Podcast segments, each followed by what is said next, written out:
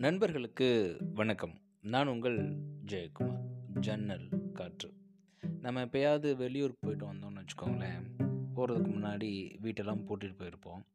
குறிப்பாக ஜன்னலெல்லாம் சாத்திட்டு போயிருப்போம். வீட்டுக்குள்ளே நுழைஞ்சதும் ஒரு விதமான புழுக்கமும் துர்நாற்றமும் வீசும்.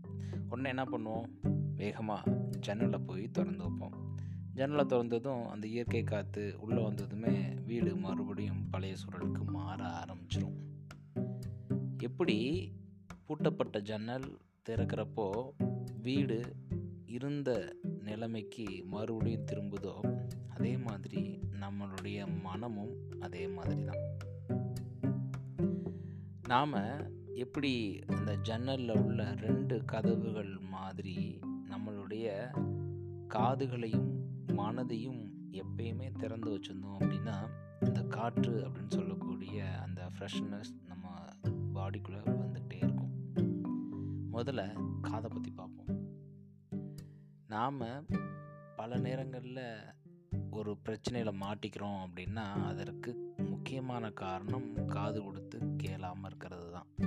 எப்போ நாம் ஒருத்தருடைய பிரச்சனையோ இல்லை ஒருத்தர் சொல்கிற விஷயங்களை காது கொடுத்து கேட்க ஆரம்பிக்கிறோமோ அப்போது நம்மளுக்குள்ள ஒரு புரிதல் எழ ஆரம்பிக்குது. அந்த புரிதல் நம்ம எதை நோக்கி போகிறோமோ அதற்கான தீர்வை நம்மளுக்கு எளிமையாக கொடுக்குது.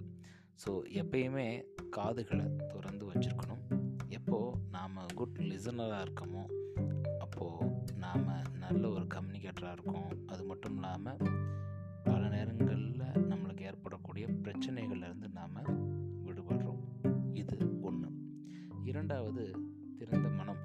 இங்கே திறந்த மனம் அப்படின்றது ஓப்பன் மைண்டு எப்பயுமே பார்த்தீங்க அப்படின்னா ஒரு கப்பில் தண்ணி எடுத்துக்கிட்டு அந்த கப்பு ஃபுல்லாக தண்ணி இருக்கிற பட்சத்தில் எவ்வளோ தண்ணி ஊற்றினாலும் அதில் ஒரு சொட்டு தண்ணி கூட எக்ஸ்ட்ரா போகாது.